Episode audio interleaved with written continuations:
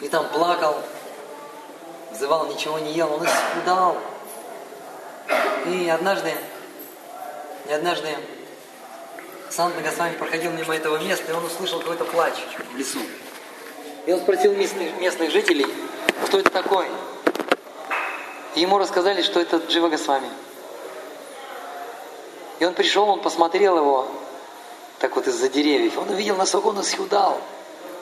И потом пришел к Руби Госвами и сказал, похоже, у тебя проблемы с ситхантой. Он говорит, какие проблемы? Ну, скажи мне, как ты понимаешь джива дою? Что такое джива доя? И тот начал говорить, джива доя это сострадание ко всем живым существам. Вот, говорил, говорил, говорил. И потом Санат Нагасами как бы незначай спросил, а как там а как, кстати, там поживает наш Джива? Это был повод, чтобы рассказать.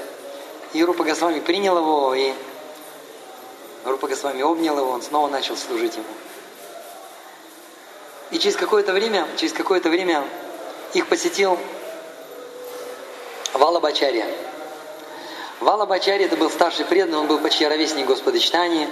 И они вот с ним вот так вот встречались, общались с Вала Ачарьей. И тот все-таки не присоединился, видимо, какая-то внутренняя гордость была у него, он не присоединился, он не стал учеником Господа читания, он открыл свою собственную сампрадаю, Валаба Сампрадаю открыл.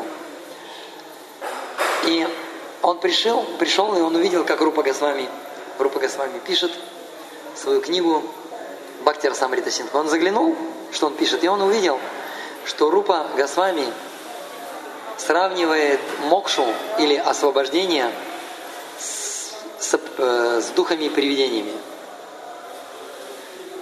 Он пишет, что мокша, она, что она подобна, желание мокши подобны э, пешачьим, то есть ведьмам и привидениям.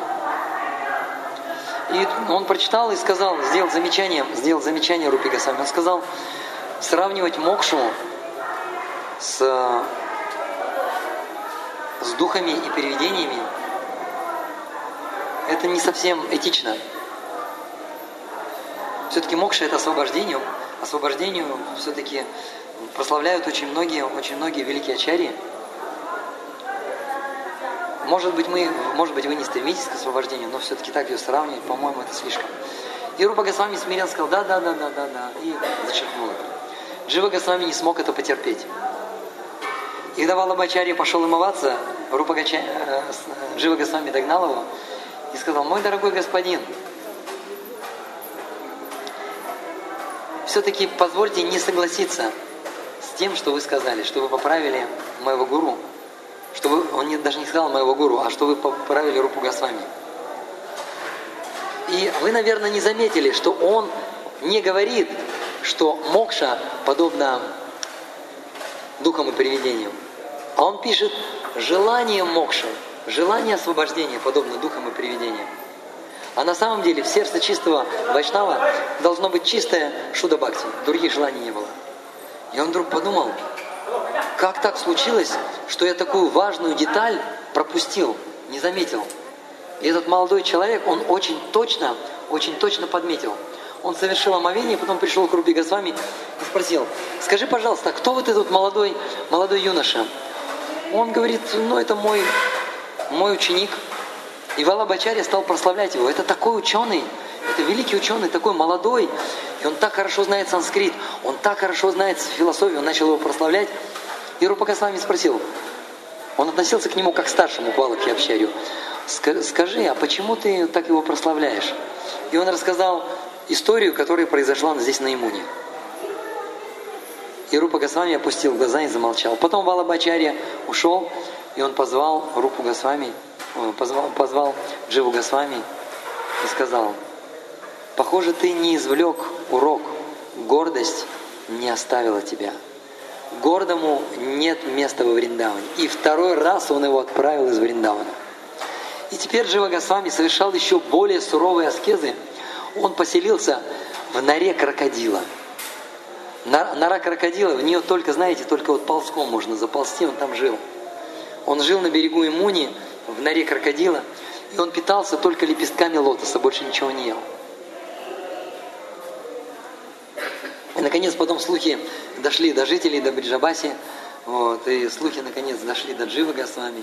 И через какое-то время, может быть, год прошел, может быть, больше, Джива Госвами, э, Рупа Госвами простил Джива Госвами и вернул его исхудавший, он был как скелет.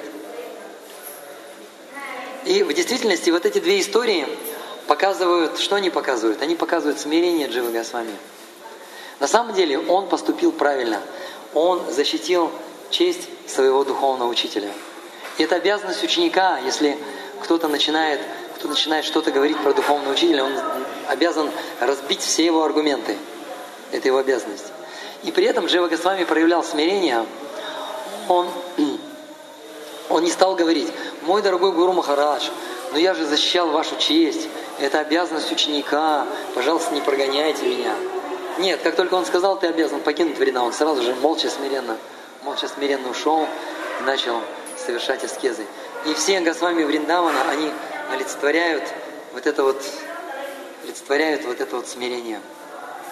И мы должны здесь молиться у Рупы Госвами, у Дживы Госвами, чтобы они нам дали вот это смирение, смирение перед великими ачарьями, смирение, смирение перед Кришной, смирение перед духовным учителем и смирение перед другими вайшнавами.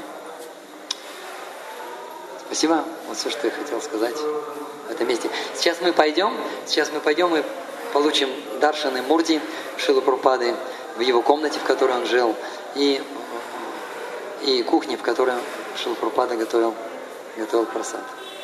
Хари Кришна.